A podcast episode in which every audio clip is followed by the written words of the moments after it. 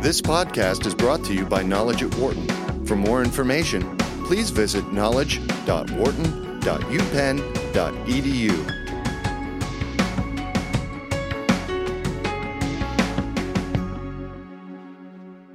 The numbers, suffice it to say, are staggering. Right now, 49 people dead, 53 more wounded from the nightclub shooting in Orlando on Saturday night, Sunday morning. The lone gunman, Omar Mateen, was carrying an AR 15 assault rifle and several other weapons. But of concern to many people is the fact that this man, born in the United States of Afghani parents, was on a watch list of the FBI for a couple of years now.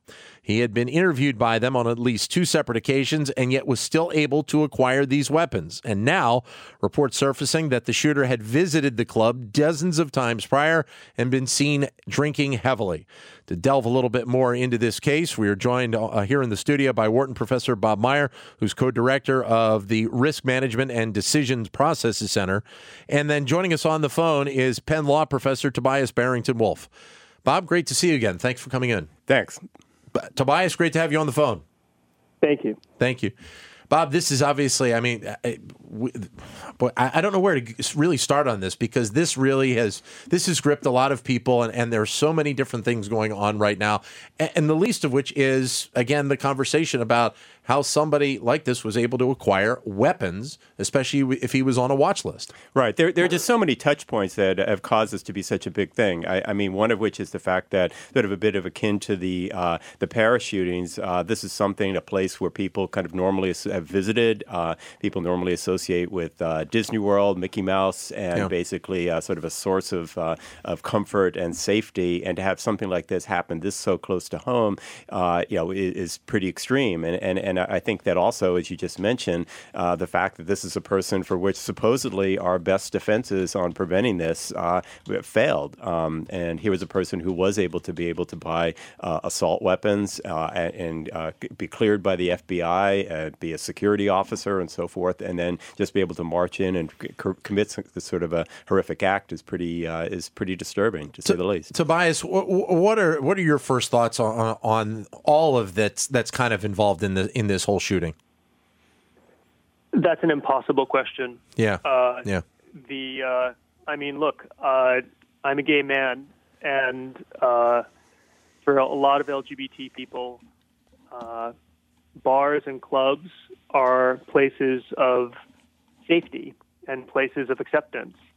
Uh, look, I'm a I'm a tenured professor at an Ivy League law school, and I walk through every single day of my life having to be conscious of where it's safe for me to hold hands with a partner and where it's not, and where I'm going to feel conspicuous if I'm affectionate with somebody that I'm dating. And that's just part of what it is to be a gay or lesbian or bisexual or transgender person in the United States today. And this is one of those spaces where you can let that kind of vigilance and you can let that kind of self awareness fall away and you can be silly and you can be celebratory and you can be shady and you can be whatever you need to be without having to be aware all the time that, that the world is scrutinizing you.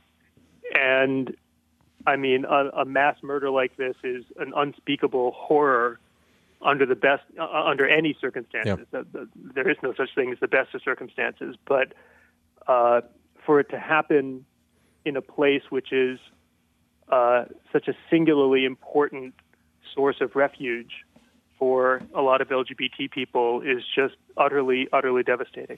The other piece to this, I, I guess, uh, and I, the the term ironic first comes to mind, but I, I don't want to use that term because I, I, think it's wrong in this case. But we're at a point where we obviously have had so much conversation, and, and obviously the Supreme Court address, addressed the topic of gay marriage, you know, earlier this year uh, and seemingly, or, and last year, and, and, we seemingly have come so far. Yet we have an incident like this. I, I it, it, makes me feel like we've we, we, continue to take steps back, even though we're taking steps forward. Tobias. Well, it is. I mean, yes, and uh, you know, I think one of the most pernicious. Uh, forces in the world today is shame around sex and sexuality and shame around gender and masculinity. And we don't yet know, and, and we may never know, uh, a full account of who this man was and, and what motivated him to commit this, this atrocity.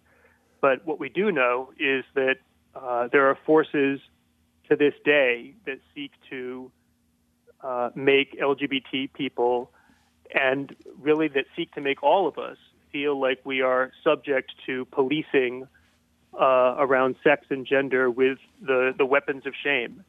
And we have seen extraordinary progress in the legal and constitutional arenas, and we have seen extraordinary progress in the social and cultural arenas, but we still fight every day against the use of shame as a weapon. And uh, you know the the AR-15 military assault style rifle that was used to spray hundreds of bullets at innocent people in this nightclub uh, is one of the weapons that was used. But another weapon that was used was was shame, and both of them are weapons that we need to fight back against and to address. Bob? Yeah, I, I, I couldn't agree more. I, I also think that I think one of the things that's uh, uh, that's allowed this to really resonate with a lot of people is that people don't think it is necessarily something which is just specifically narrowly uh, targeted at the, uh, LGBT community. Yeah. I, I, think people kind of look at this and say, well, if it happens there, I mean, where, where does it stop? I mean, we look at Paris and we say yeah. Uh, uh, people who are convened trying to enjoy themselves at a rock concert, sporting venues. At, at, what point does d- d- does this extend to to to other things. But I guess part of this, from from the legal perspective, Tobias, is the fact that uh, that this area was supposedly a gun-free zone, uh, and, and you know, I guess in this day and age, is gun-free truly gun-free when people have have the right to carry?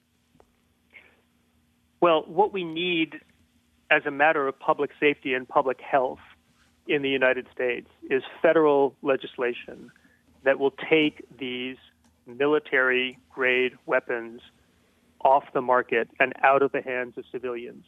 There is simply no conceivable justification for any man or woman on the street to be able to walk into a gun shop and buy a, a military grade semi automatic rifle that is designed not for home protection and not for hunting, but for the purpose of killing large numbers of people in sh- a short amount of time. It's insanity that such weapons are available to civilians, often with very little in the way of controls. The president gave uh, a town hall a couple of weeks ago, which has been much broadcast in the last couple of days, in which he responded to a question about gun control.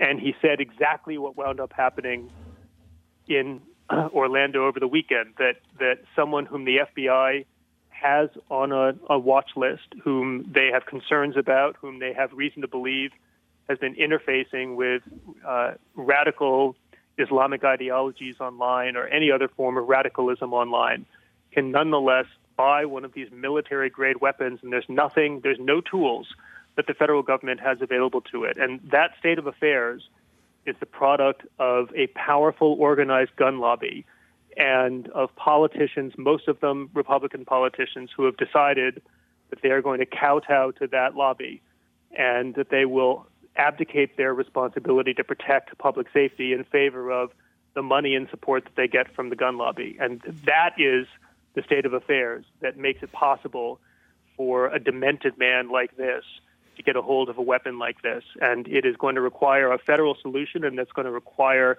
some real political consequences for the the politicians who have been giving cover to the gum lobby for decades now. I, I, think also one of the real challenges, of course, in getting that done, I think that uh, I, I, certainly couldn't agree with you more with every single thing that you said. At the same time, we have to keep in mind that uh, that, that for a lot of people, uh, guns are kind of the, the solution. Um, uh, they like half of America believes that, uh, and this has sort of increased in recent years, uh, believe that there ought to be you, you, shouldn't infringe that right because when each one of these threats and these events happen, um, half the nation reacts by saying, "Well, we really need to crack down on." this. We got to get these guns off the streets. Uh, we have to basically have a mass sweeping to collect the, the five million assault rifles rifles that are already out there. The other half, unfortunately, has the reaction of saying, "I need a gun," um, uh, because clearly uh, all the mechan- the FBI is not protecting me. The FBI is coming in and letting this happen. Um, uh, so you know, uh, uh, screening guards on the outside of venues aren't doing their job. So who's Yeah. going to protect me? It's back to me. It, it, it is interesting, and ironically enough, there is an article that is in for those people that are listening to us around the country. There is an article in the Philadelphia Daily News today. Uh, a reporter for that paper went to a a, uh, a a a store to buy that assault rifle, and it took her, according to her reporting, seven minutes from the time she walked in the door till the time she left for her to acquire that. She gave the, from what I understand, she gave the salesperson her license. She passed the background check, and she was able to acquire the gun and walk out the door. Seven minutes. And, and Tobias, that it, it just goes to how the system itself needs to be changed. Well, indeed. And let me say two things. First of all, I think it's certainly correct to say, as a descriptive matter, that there are large numbers of people in the United States who respond, you know, many of them goaded on by uh, lobbyists and American politicians Yeah. who respond to this kind of atrocity by saying, well, we would all be better off if everyone had, you know, more semi automatic rifles. And I think that we need to be prepared to do the difficult thing of looking people in the eye when they say that and saying, that's insane. And I'm going to have, I, I I will be prepared to have a, an engaged and serious conversation with you about what leads you to think that in the circumstances of a mass shooting, if everyone just had semi automatic rifles, then suddenly things would turn out better. But you do need to recognize that that's insane, right? Yeah. And, and we've become so politically terrorized away from responding to the suggestion that if we just had more semi automatic rifles in the hands of more people, that somehow there would be less killing and less death, that we're, we've gotten cowed away from saying what any rational person would say in response to that argument, which is that that is insane. And the second thing I want to say very quickly uh, it, it is quite correct and important to say that this atrocity in Orlando has led many, many people to think, well, good heavens, this could have been me, this could have been any of us, this is an assault upon all of us.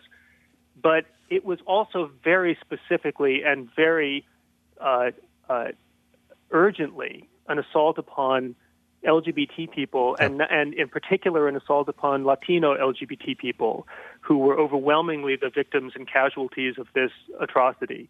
And the Latino LGBT community in the United States is feeling targeted and feeling embattled in ways that I think we need to recognize and that we need to be reaching out to them and hearing from them about what they need in order to feel safe in the multiple ways in which, I mean, think about being a, a Latino gay man or a Latino lesbian or a Latino transgender person today, where you've got, on the one hand, a fascist running for president in the GOP who is uh, engaging in naked white supremacist rhetoric against Latino Americans. And on the other hand, the continuing hostility towards LGBT people, which has manifested itself in such astonishing violence you know, we need to be hearing from those people, and, and we need to never. I know this wasn't what you meant to imply, Right. but we need Yep. to never, in any way, erase the fact that those are the people who are feeling most embattled and most targeted right now. Your comments are welcome at 844 Wharton, 844 942 7866 is the number to give us a call. Or if you'd like, send a comment via Twitter, via Twitter, either at BizRadio111 or my Twitter account, which is at Dan Loney21. Bob, go ahead. Um, yeah, I, I- think that um, all, all the points you're saying are, are extremely well taken. I, I think that uh, one of the challenges we have, of course, is getting from here to there. Uh, uh, that the, the idea that uh, that we do need to basic to have bans on assault weapons, we need to greatly control uh, gun ownership, that type of thing. I, I think is sort of, in, from my mind, is sort of a no brainer. Uh, the reality is is that we're not going to get from here to there. And one of the real immediate challenges that we have are what are things we can do in the immediate short run to, to assure that when people go to to venues like this, no matter who they are, um, uh, they can really go in with a great sense of assurance that this won't happen. Uh, and that's very, very difficult to do. I, I, I, think that often what will happen, and it always happens in the wake of disasters, is suddenly that you'll have this sudden surge of interest, sur- sudden surge of energy being put into protection. All of a sudden, uh, clubs around the, the world, my yeah. guess would be, you'll see very extreme uh, checks. You'll have uh, uh, hiring of yet, guards. Yet, so we, yet, yet, Paris just happened a few right. months ago, and, yeah. and, and, you would have thought that you know what do you have the checks for the first month after the after the incident happened in Paris and around the globe, and then it just dies off at that point. Well, there's a couple of things that happen. I mean, what, one of which is the fact that unfortunately laxness gets reinforced uh, a lot more than vigilance, and uh, so you basically can have guards standing out there and doing uh, with whatever sort of defense mechanisms that they have, but the, the the reality is on any given night, the odds of there being a terrorist attack in any one venue are very very small, and yep. most of the time, uh, you know, who, who's, who's you know they supposedly they have uh, metal detectors and uh, and screens as you go into sporting stadiums, and what eventually yep. happens is that that where it's, it's, a miracle that that a tragedy hasn't occurred at a stadium, given how lax the security is getting in. Here, here's the problem uh, that we also have is the fact that if I think if you you talk to anybody that has been to a club you know, if somebody were to come up to that club and they're carrying an assault rifle and a couple, you know, the people that are working the door are not going to be able to be be able to handle that. There, there's just no way that they're going to be able to do that. So, Tobias, from the legal perspective, then what do you do to protect these types of venues even further? Well, I mean, you could have National Guard, uh, uh, you know, posted outside of clubs, well, and, yeah. and, and, we can kind of go down that route. But unfortunately, uh, it doesn't seem other than that type of uh, of, of a really stepped up uh, protective response. It's difficult to, uh, to see ways of, in the short run, of preventing these sorts of things from happening. Tobias, the na- the national security community has been. It, this has been their nightmare uh, for years now.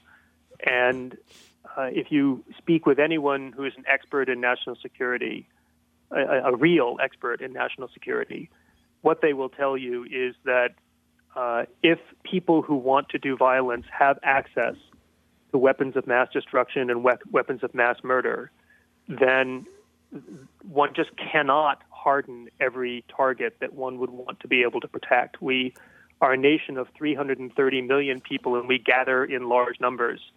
And uh, if you post the National Guard outside of clubs, then uh, a supermarket can become a soft target. And if you post the National Guard outside of a supermarket, then a movie theater can become a hard, a soft target. And uh, to, to, think in terms of uh, increased militarization as the way to respond to these acts of violence is, I think, un- an understandable but but but foolhardy uh, instinct. Uh, the, I think that the single most important way to prevent this kind of of mass murder is to take weapons out of the hands of civilians that are capable of killing large numbers of people in short amounts of time.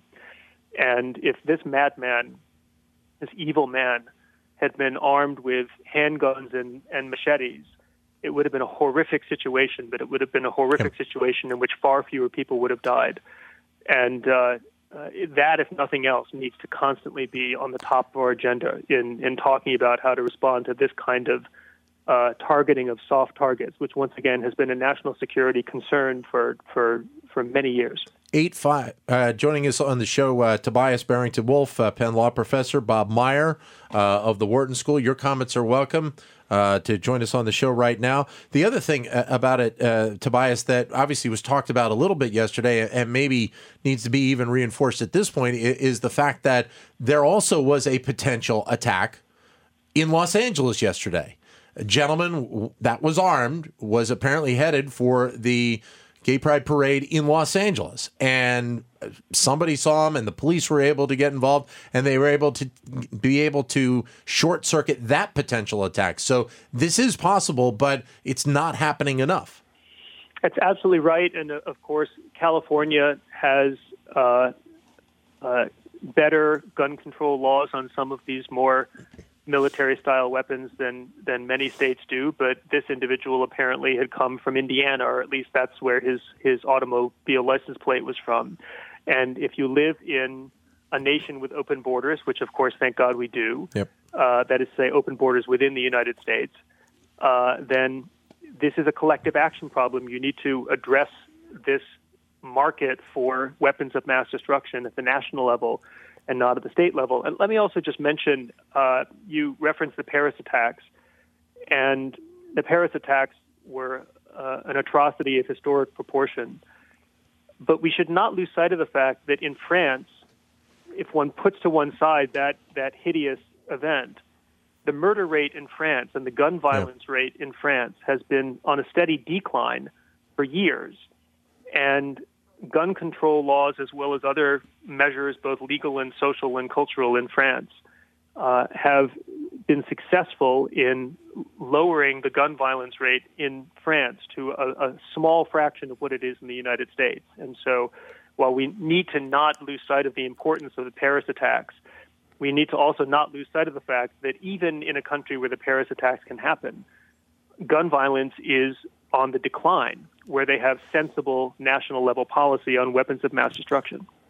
Yeah, uh, well, violent crime has also been, as you know, been on the decline in the United States as well since the uh, the early '90s. And I, I, think one of the challenges here, as I mentioned earlier, was that uh, the perception of that, however, is not the same. I think it's something like uh, 60 recently. Recent polls I saw, 60 percent of Americans, when asked, "Is violent crime increased uh, from last year?" say yes, uh, which in fact statistically isn't quite isn't quite correct. So I think we also are battling with um, with this issue of people and feel, are feeling increasingly threatened threatened, and you get this polarization, which I mentioned earlier, of yeah. people feeling I, I, I, you know, the government isn't there to protect me. I don't feel safe, and I have to do something on my own. Uh, versus those who say the government does have to intervene, um, and that that's uh, and at the at the end of the day, I, I agree with you. Taking assault weapons out of people's hands is uh, kind of the, the, only sensible thing to do to, to, at least start start solving the problem. Tobias, uh, the, the FBI mentioned that that they had brought this individual in twice, once in 2013 and once in 2014, because of suspicions the,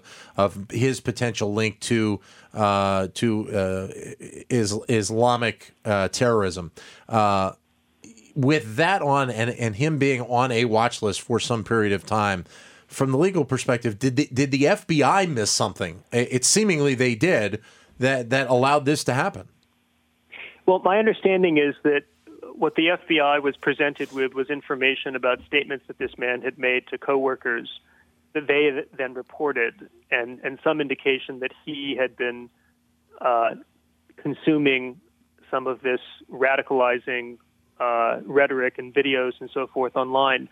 Uh, I just want to be clear the way you pose the question, I don't think that there's any suggestion that the FBI uh, had information that he right. was in touch with terrorist networks. That right. would be a very different a very different thing. Uh, and uh, I mean, we are still learning information, but what the F- FBI Director Comey said in a statement the other day is that the FBI uh, proceeded in the way that is possible for them to proceed, which is that they investigated these troubling statements that this man had made and didn't find any basis for believing at the time that he was involved with terrorist activity or that he was you know, planning imminent violence. And, uh, you know, it, the information is still coming to light, and, and I think we need to be careful in, in thinking that we know more than we do. But more to the point, it's not possible as a matter of national security, and it's not possible as a matter of law enforcement to stop every terrible act before it happens, even when you know that, that somebody is somebody, you know, is, is a potential danger or potential threat. And I don't think we want to live in a society where, based upon relatively scant information, people's liberties can be just easily taken away. But what we can do is take away from people the tools and the weapons that allow them to translate bad intentions into mass destruction. That's what we can do. I guess the, the next question, Bobby, is that with this happening and Paris has happened and, and all the different types of, uh, of events that have happened over the last two years alone, because of what our country was based on and, and, and what we are as a society, are we potentially looking at more of these types of events happening here in the U.S.? I, I, would certainly hope not, Yeah. uh, uh, but but obviously, sort of the, the, the risk is there, and and and I think that the trend we're going down uh, uh, in terms of of, of people of there being uh, very limited control of gun ownership and uh, and uh, increased radical, radicalization of certain factions and whatnot. I think that's a, a, a threat that that's there. I, I think that the one thing I kind of keep holding my uh, uh, you know vain hopes out for is the fact that with each one of these things, there's on the flip side, there's sort of gr- growing public awareness of the the threat that's out there, and uh, so you have kind of a joint effect of both individuals being more careful with respect to their own actions, uh, uh, the, whatever security facilities are currently in place, being more vigilant in Yeah. terms of doing their job, uh, and then hopefully, uh, and you know, it may be a, a, distant hope that there would there would in fact be some uh, movement towards legislation of somebody coming in and saying, look, uh, I, you know, we got to do the right thing here. We have to basically control ownership of some types of weapons. Tobias, it, it, I, I know, I'm sure it's your hope that that this will change something, but the fact that we have this, and we've had Newtown, and, and we've had Columbine, and I know they're they're very different with many of the dynamics, but the uh, the the end result ends up being very much the same. Is it your hope that eventually we, we will be able to kind of figure this out and, and, and get this changed before we have another mass shooting here in the United States? Well, I, I think what we need to figure out is that the gun lobby and the NRA have out organized sensible people and have out organized the forces that would seek to implement and enact sensible gun legislation. And it, it, it is a something that is much reported on that that regulations like taking assault weapons out of the hands of civilians, requiring universal background checks without loopholes, requiring uh, waiting periods before a person can get a gun. Uh, these are all policies that have overwhelming, in most instances, public support. The reason they don't get enacted is because it takes more than just overwhelming public support to enact public policy. It takes a highly organized apparatus that puts pressure on national, state, and local uh, elected officials, that has a coordinated media campaign, and in the case of the gun lobby in particular, it takes the capacity to push back against bullies and to push back against some of the aggressive rhetoric that we see coming out of the other side, where there is this kind of, you know, almost uh, suggestion of, of, of the possibility of violence if you if you uh, you know if you violate the orthodoxy of the gun lobby and suggest placing some sensible regulations on ownership of these military style weapons. Yeah. And to be perfectly clear, that is work that the left has not yet done and that the center has not yet done and that we need to start doing right now. Yeah, how, how we're going to get from there here to there, I, I, I'm kind of a little bit more pessimistic perhaps than you. I, I uh, after the Newtown uh, shootings, uh, where basically you're talking about uh, children being slaughtered, uh, if that wasn't enough to galvanize uh, the center and the left to do something very aggressive and, and move the needle, I'm not so sure what can. Great to have you both on the show. Tobias, thank you very much for, for giving us your time today. Thank you. Bob, always great to see you. Great. Thanks very Thanks a much for coming in. For more business news and analysis from Knowledge at Wharton, please visit knowledge.wharton.upenn.edu.